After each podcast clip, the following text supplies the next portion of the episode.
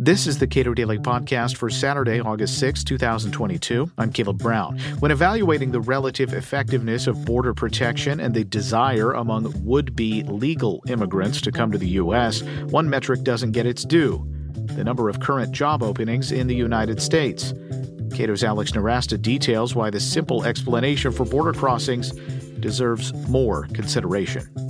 So, between the Trump administration and the Biden administration, what do we know in terms of the differences between apprehensions or interactions at the border uh, between U.S. law enforcement and uh, people trying to cross the border?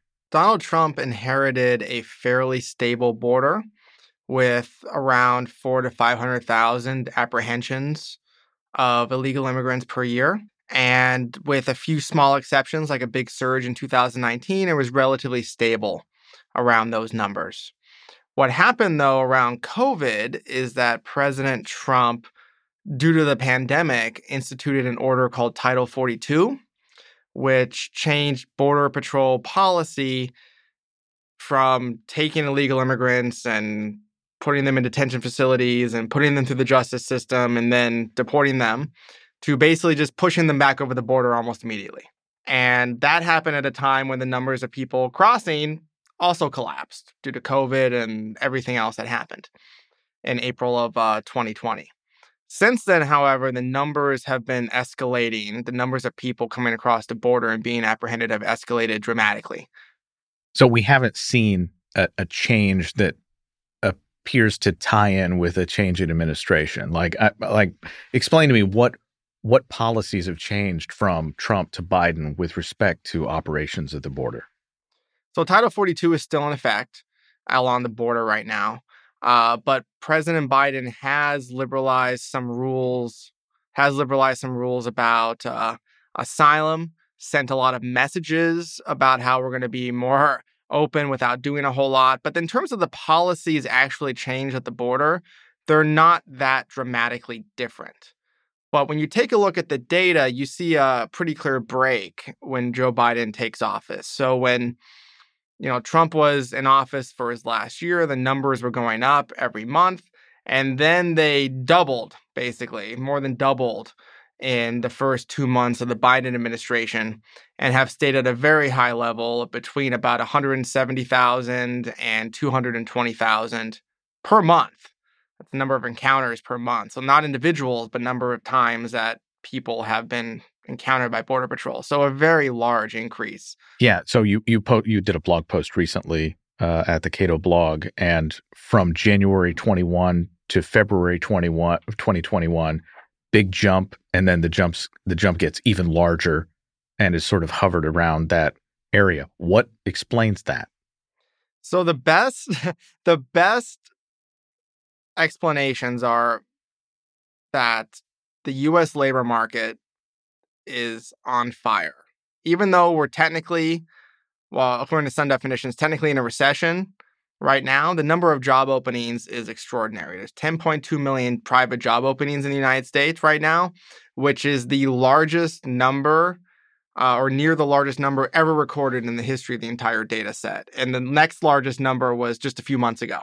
So we have a job market that is on fire, almost double the amount of job openings in the United States currently than the average during the Trump administration. So while pundits and the media and, and critics of President Biden too are talking about rule changes that President Biden has made along the border that are mostly cosmetic, as an explanation for this, it seems to me the biggest explanation is that the job market is going crazy. And when you track out the numbers over time, going back years through the Trump administration, Obama, other administrations, the job openings in the inside of the United States is a pretty good indicator of the number and predictor of the numbers of illegal immigrants who show up.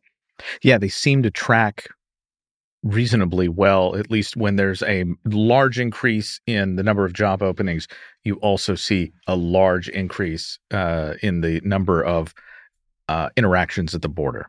Yes, that's correct. And we see that over time. So, one of my frustrations in reading news stories and talking with reporters and going on the radio is everybody wants to talk about what the Biden administration has done on the border with new rules. And there have been some actions taken there. And they want to sort of tie that to what's going on on the border. But that's like missing the forest for the trees. The big the big factor that really explains is the strength of the labor market in the United States. And this makes perfect sense when you think about it.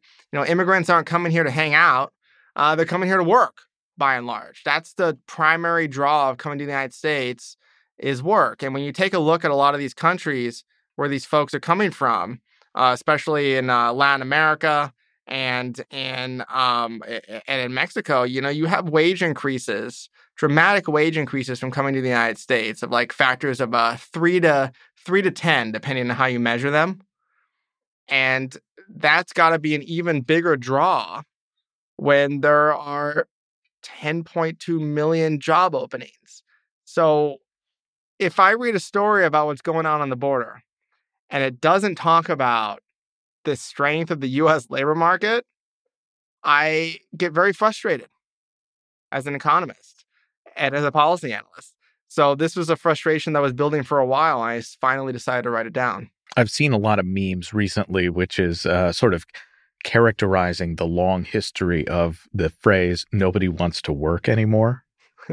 uh, which of course is not true. Uh, it may be, to the extent that it is true, may be more true of Americans than it is for people uh, trying to get to the United States from uh, Mexico or other, or other, parts of Latin America. So, um, you know, how are employers uh, that you're aware of responding generally to this idea that uh, you know we have these huge amount of job openings and we have a massive enforcement infrastructure aimed at pr- actively preventing these employers from finding people to do the jobs that they need done. For the small number of visas that actually are available, you're seeing record numbers of employers file petitions to hire people uh, overseas to come in lawfully on visas. But like you said, the visa restrictions are so onerous that that doesn't fill more than a handful of those open jobs. Uh, we see obviously there's a lot more employment of illegal immigrants unlawfully in the United States by employers as a result of the uh, the, the job market. Uh, we also are uh, seeing large increases in nominal wages. So that's not inflation adjusted, but wages are going up in nominal terms. The thing that makes this very tricky is, of course, the high rate of inflation currently. And wages usually lag that. Uh, not always, but they typically lag that inflation indicator for a while. So while wages are rising nominally, they're not rising in real terms. They've probably gone down a little bit in real terms, as far as we can tell, looking at the evidence. So while employers are trying to adjust uh, quickly, and they are held back by our bureaucracy and they're held back by a lot of the chaos and uncertainty uh, caused by inflation. So, uh, going forward for employers that are looking actively for workers, what would be the quickest, easiest thing for the Biden administration and Congress to do that would?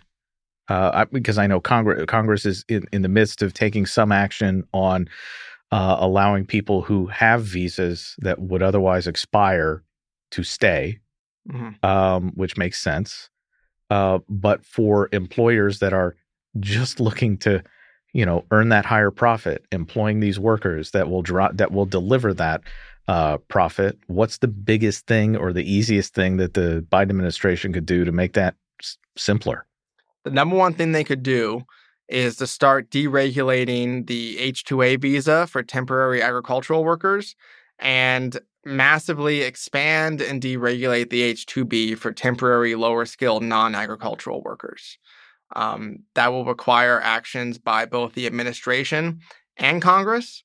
And the regulatory actions, however, will take many, many months because of the entire process. So, in terms of right now, these are actions they should have begun taking as soon as he entered office. And he has been dragging President Biden and his administration have been dragging their feet on doing any of these, and in many cases are actively trying to increase the number and burden of regulations and rules on these visas. So what I would say you should do is take a look. President Biden should take a look at his uh, 2020 platform that he ran on for president and follow a lot of the recommendations in there when it comes to expanding legal immigration. I was about to say, this is not the policies that he has in place are not the ones he ran on. Not at all. I mean, this is the one policy area where I thought President Biden would be better than President Trump on. Maybe, you know, one of the handful that he would definitely be better on.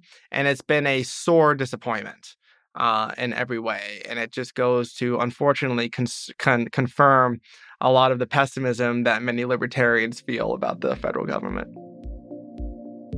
Alex Nowrasteh directs economic and social policy studies at the Cato Institute. Please give a rating to the Cato Daily Podcast on your podcast platform of choice and follow us on Twitter at Cato Podcast.